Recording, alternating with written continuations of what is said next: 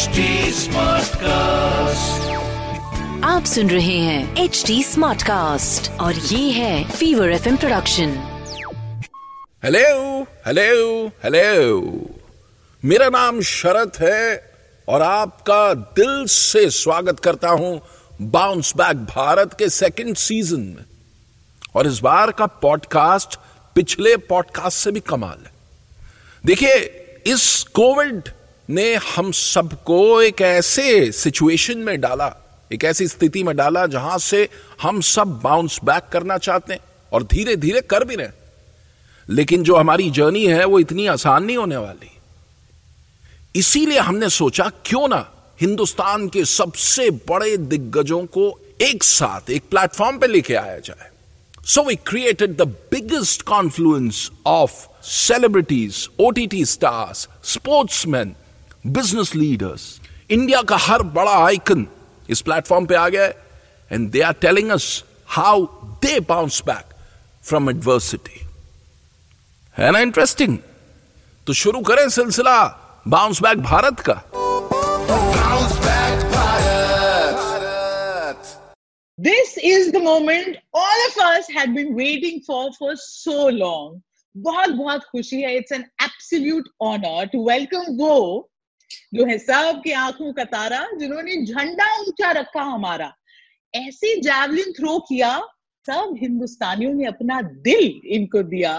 The one and only Neeraj Chopra. Neeraj कैसे हैं आप? मैं बिल्कुल बढ़िया जी।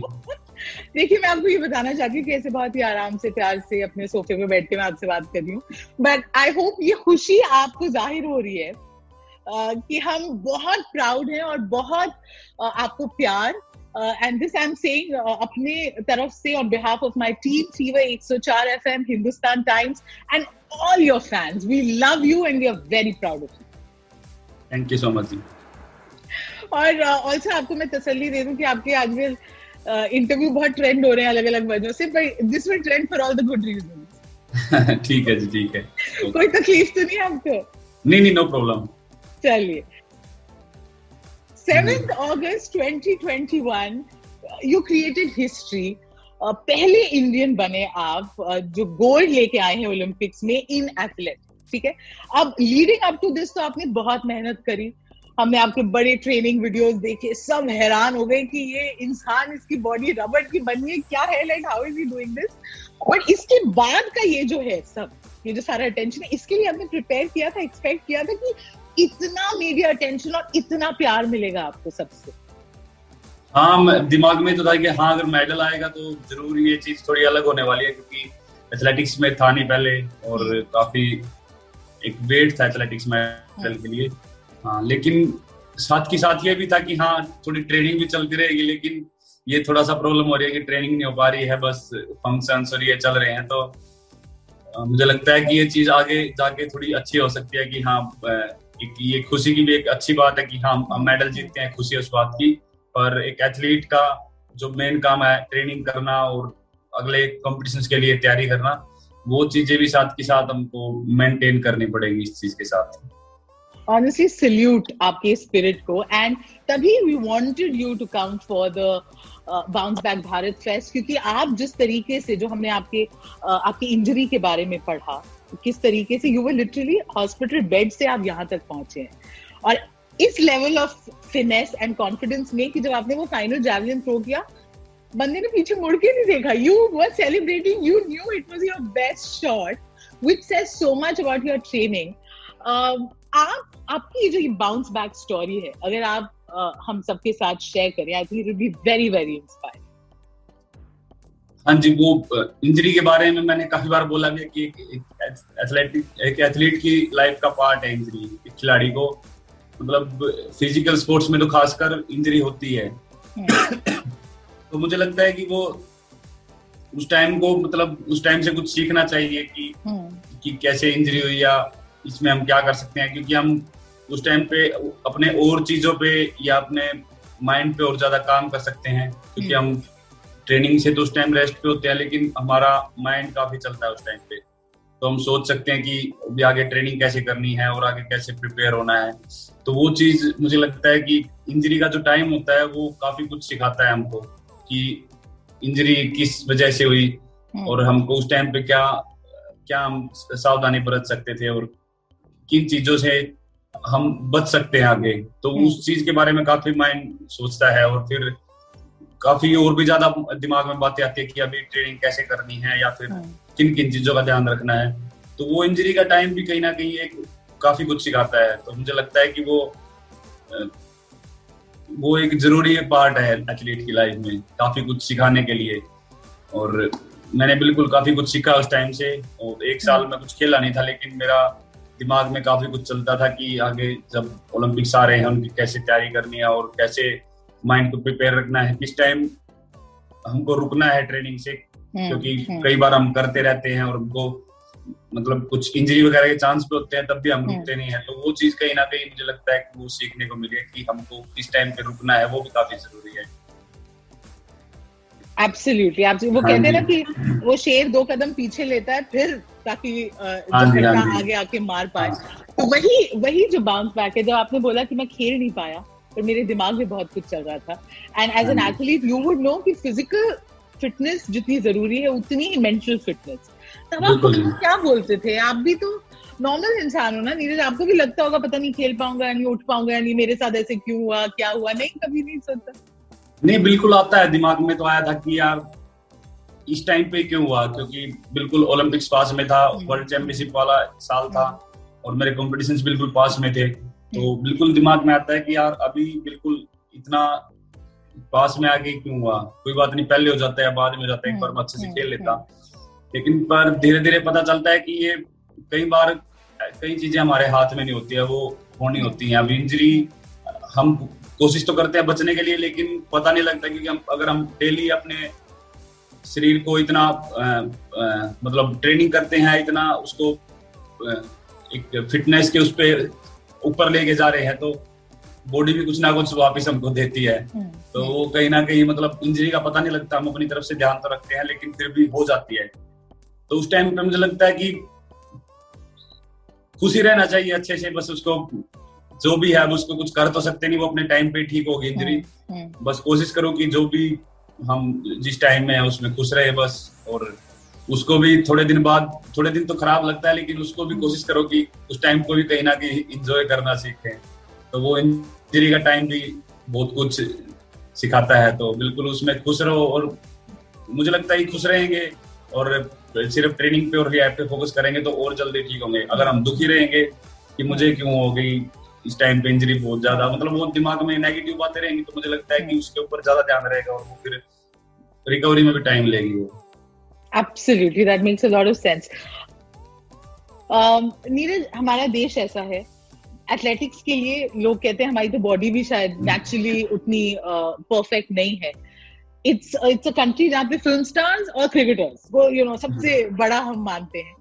आई थिंक द रीजन आपसे लोग इतना प्यार करते हैं, इतना इंस्पायर हो रहे हैं, चाहे वो स्पोर्ट्स में हो, चाहे वो जावलिन में जाना चाहे या ना जाना चाहे but it is your mental and physical fitness and focus तो एक टिपिकल डे नीरज चोपड़ा की ज़िंदगी का ओलंपिक्स के पहले कैसे होता था? कितने बजे उठते थे, क्या करते थे? वो जरा आप अपनी दिनचर्या हमें बताइए।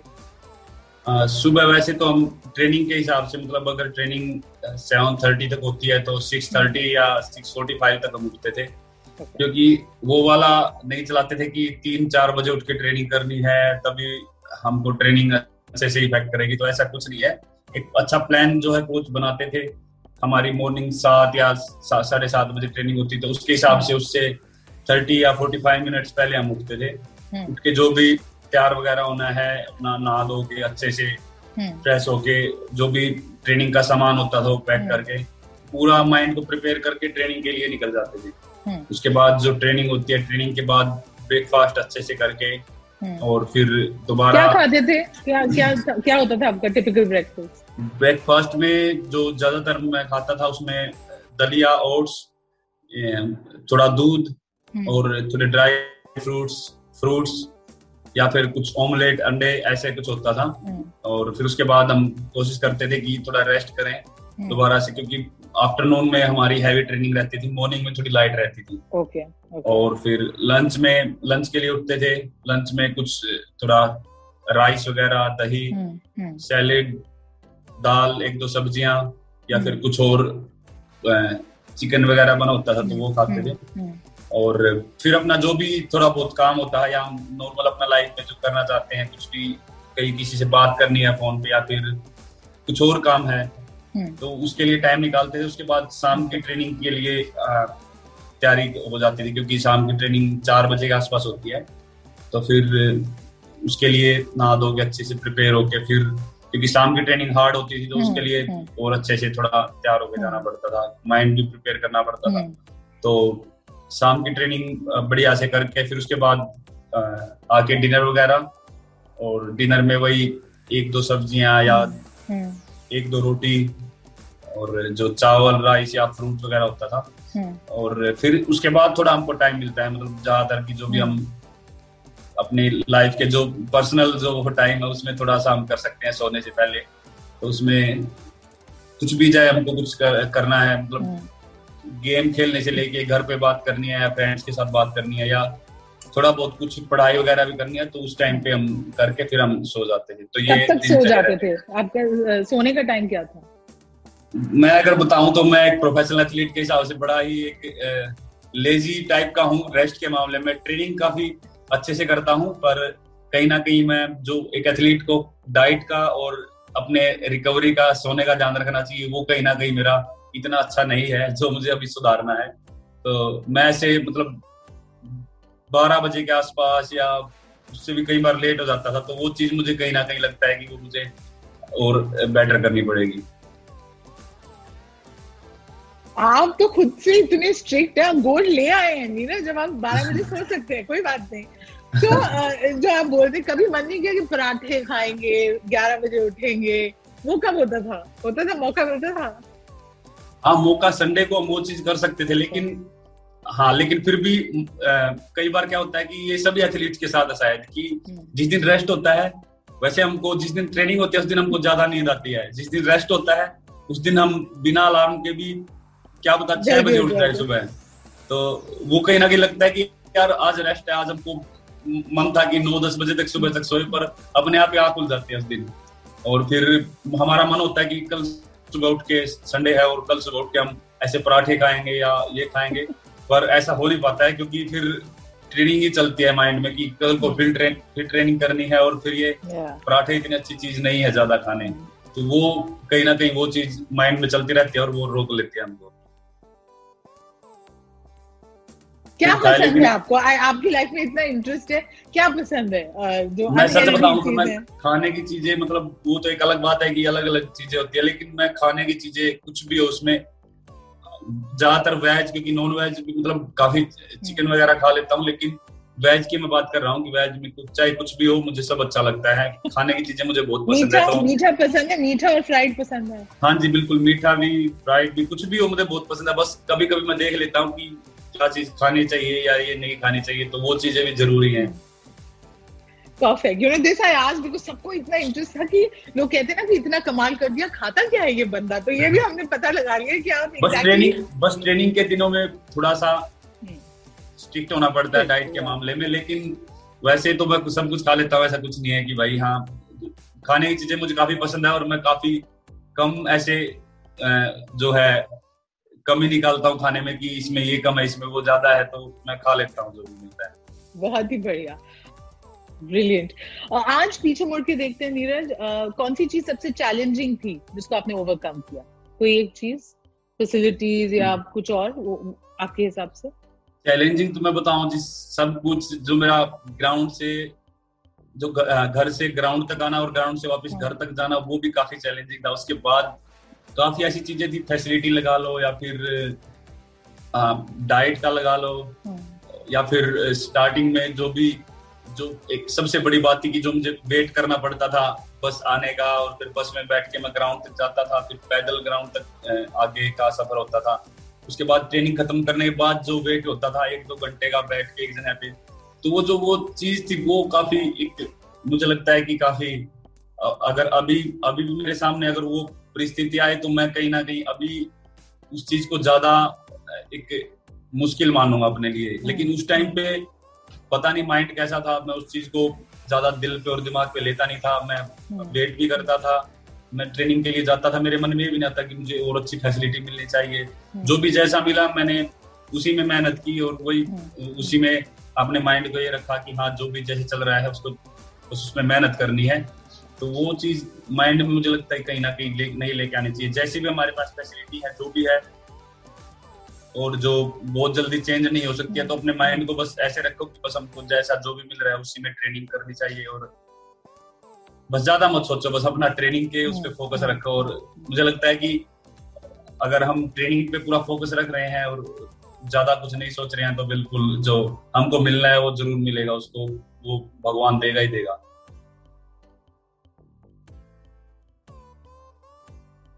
आप इतने आसानी से इतनी बड़ी बातें बोल जाते हैं नीरज। तभी लोग लोग शायद दे वांट टू सेलिब्रेट हमारे एथलीट्स बिकॉज़ वो सिर्फ़ अपने कंपटीशन में चैलेंज फेस नहीं करते। वहाँ तक पहुँचने में वो इतने पहाड़ चढ़ चुके होते हैं। हाँ मुझे लगता है वो एक्चुअल एक्चुअल गेम तो शायद बड़ी आसान हो क्योंकि वहाँ तक पहुँचना हमारे देश में जो जो जिस तरह की सिचुएशन है आई थिंक बहुत मुश्किल होता है। मुझे लगता है कि जो खिलाड़ी हैं जो सभी मिडिल क्लास फैमिली हैं अपने यहाँ पे। गाँव से आते हैं छोटी जगह से आते हैं और सभी वो चैलेंज फेस करते हैं। मैं नहीं बोलता कि सिर्फ़ मुझे ये दिक्कत आई है मुझे लगता है कि मुझसे ज़्यादा भी कई एथलीटों ने दिक्कत झेली होंगी। हम्म। और वो आज बहुत ऊपर अच्छे लेवल पे खेल रहे हैं। तो अपने यहाँ पे ऐसे ही चलता है कि धीरे धीरे करके इम्प्रूवमेंट हो रही है। इतनी बड़ी कंट्री है इतने लोग यहाँ पे रहते हैं। तो कई चीज़ें काफ़ी मुश्किल होती है स्टार्टिंग में। लेकिन वो है कि हमें अपने दिमाग में ये चीज़ पहले नहीं घुसानी चाहिए कि हमारे पास ये फैसिलिटी होंगी तभी हम ट्रेनिंग करेंगे या फिर हम हम हमको ये सब मिलेगा तभी हम खेल सकते हैं वरना तो इतना लेवल पे पहुँच नहीं सकते हैं। बस वही है कि ऐसा दिमाग में मत सोचो बस आप करते जाओ करते जाओ और एक पागलपन उस चीज़ के लिए होना चाहिए जो जिस चीज़ को आप कर रहे हो। हाँ वो जुनून और वो जो जो हम काम कर रहे हैं उसके प्रति हमारी वो प्यार होना चाहिए कि जो हम कर रहे हैं वो हमको पसंद है। और मतलब जनरली हम्म। हम उस चीज़ को पसंद करते हैं। ऐसा नहीं कि किसी के दबाव में आके हम खेल रहे हैं या पढ़ाई कर रहे हैं हम्म, कुछ भी। हम्म, वो चीज़ हम हमको पसंद है इसलिए हम कर रहे हैं। तो वो बहुत ज़रूरी है एक चीज़ होना। बहुत ही बढ़िया। ओके नीरज एक क्वेश्चन जो अभी सभी लोग आप एक यूथ आइकन हैं चाहे मैंने जैसे बोला लोग स्पोर्ट्स फ़ील्ड चूज़ करें या या नहीं but everyone looks up to आप उन्हें क्या बोलेंगे? आप आप अब इस पोजिशन में जहाँ आप लोगों को बता सकते हैं क्या सोचें क्या करें and everybody wants you to guide them क्या बोलेंगे आप? जो मैंने अभी तक मतलब मैं अपनी लाइफ से बता सकता हूँ क्योंकि मैंने स्पोर्ट्स शुरू किया था जेवलिन हम्म। तो मैं इससे ही बता सकता हूँ कि भाई मुझे जेवलिन के बारे में कुछ पता नहीं था। अभी कई जो है कुछ किसी को डांस करना है या सिंगिंग करनी है वो थोड़ा सोचते हैं कि पता नहीं इस फ़ील्ड में मैं कुछ कैसे कर पाऊँगा या पर मुझे भी नहीं पता था कि मैं इस मैं जेवलिन में कुछ कर पाऊँगा या नहीं या मैं इंटरनेशनल लेवल पे पहुँच पाऊँगा या नहीं हम्म। बस मैंने बहुत बड़े सपने नहीं लिए उस टाइम पे बस मैं जो जब मैंने जेवलिन शुरू किया बस मेरे दिमाग में ये रहता था कि आज ये ट्रेनिंग थी आज मैंने इसको अच्छे से हम्म। किया कल जो होगी कल उसको पूरे हंड्रेड परसेंट अच्छे से अपना उसमें देना है तो बस अपना जो डेली का जो ट्रेनिंग या जो हमारी जो हम्म। काम होता है उसको अच्छे से करते जाओ। और ये जो चीज़ें हैं ये बहुत जल्दी नहीं आती है। ये हमको बहुत टाइम और वेट करना पड़ता है। दो साल से तीन साल भी लग सकते हैं हमको एक हम्म। एक ठीक ठाक लेवल पे पहुँचने के लिए। तो मुझे लगता है कि हमको डेली ये चीज़ नहीं सोचनी चाहिए कि मैं इतनी मेहनत कर रहा हूँ और मुझे तो ये मिल नहीं रहा है। तो बस आप मेहनत पे विश्वास रखिए और वो छोड़ दीजिए क्योंकि उस पे वो उसमें टाइम लगता है जो एक सक्सेस होती है या जो भी। आपको मिलना होता है उसमें टाइम लगता है वो धीरे धीरे आती है ऐसा नहीं कि आप एकदम ओलंपिक में गोल्ड जीत जाएँगे तीन या चार साल में तो आपको अभी मुझे मैं 2011 में मैंने जर्नी शुरू किया था मैं 2021 में ओलंपिक में चैंपियन बना हम्म। तो मुझे 10 से साढ़े दस साल लग गए यहाँ तक पहुँचने के लिए। तो वो पेशेंस कहीं ना कहीं ज़रूरी है। मतलब सबर हमारे मन में होना चाहिए। ऐसा नहीं है कि हम जल्दबाजी के चक्कर में हम कुछ ऐसा कर जाए कि ओवर डू करें कि भाई मैं बहुत ज़्यादा ट्रेनिंग कर लूँगा तो मुझे जल्दी ये चीज़ मिल जाएगी। तो वो नहीं करनी चाहिए। मतलब प्रोसेसिंग जो है वो उस पर विश्वास रखो कि वो स्लो स्लो चलेगी और अपने टाइम पे ही वो चीज़ हमको हम्म, मिलेगी। हम्म, तो वो चीज़ बहुत ज़रूरी है। नीरज आपकी बातें सुन के हम ये तो समझ गए कि जहाँ पे आप फोकस करते हैं वहाँ तो आप सीधा गोल्ड लेके आते हैं है ना? कोई पीछे मुड़ के देखने की बात नहीं है। बट क्योंकि इतनी क्यूरियोसिटी है आपके बारे में लोगों को कोई और चीज़ है जिसमें आप बहुत अच्छा है बहुत अच्छा है खाना बनाना या गाना गाना या कोई और स्पोर्ट कोई आपकी हाँ खाना मैं खाना अच्छा बना लेता हूँ क्योंकि 2011 में मैं घर से निकला था। हाँ, काफ़ी छोटा था और हम खुद खुद खाना बनाते थे। हमने रूम रूम लेके हम रहते थे तो हम खुद खाना बनाते थे तो मैं काफ़ी काफ़ी साल तक हमने खुद खाना बनाया। मैं, मैं जर्मनी भी गया था तो हाँ। वहाँ पे भी हमने एक अपार्टमेंट लिया था तो खुद ही खाना बनाते थे वहाँ भी। तो खाना मैं ठीक ठाक बना लेता हूँ। गाना कैसे गाते हैं? खाना तो हो गया गाना? नहीं नहीं गाना नहीं आता बिल्कुल भी। वो एक डांस की मेरी वीडियो डांस की मेरी कुछ वीडियोस मैंने देखा वायरल हो रही हैं तो वो मुझे डांस भी बिल्कुल नहीं आता है क्योंकि जो वो फ्रेंड वगैरह की शादी थी तो हमारी जैसे मैं मेरे दिमाग में उस टाइम यही चलता है कि मेरी ट्रेनिंग नहीं हो पा रही है तो यहाँ पे हम पसीना निकाल लेते हैं ना। तो वो इस तरीके से मैं नाच डांस कर रहा था कि उसमें आ, कोई माइंड में ऐसा नहीं था कि मैं डांस कर रहा हूँ बस वही था कि बस हम कूद रहे थे ऐसे नॉर्मल तो वो वीडियो पता नहीं किसी ने बना ली और अभी वो वायरल हो रही है तो आई लव दिस दोस्त की शादी में भी इंसान को अपना फोकस याद है।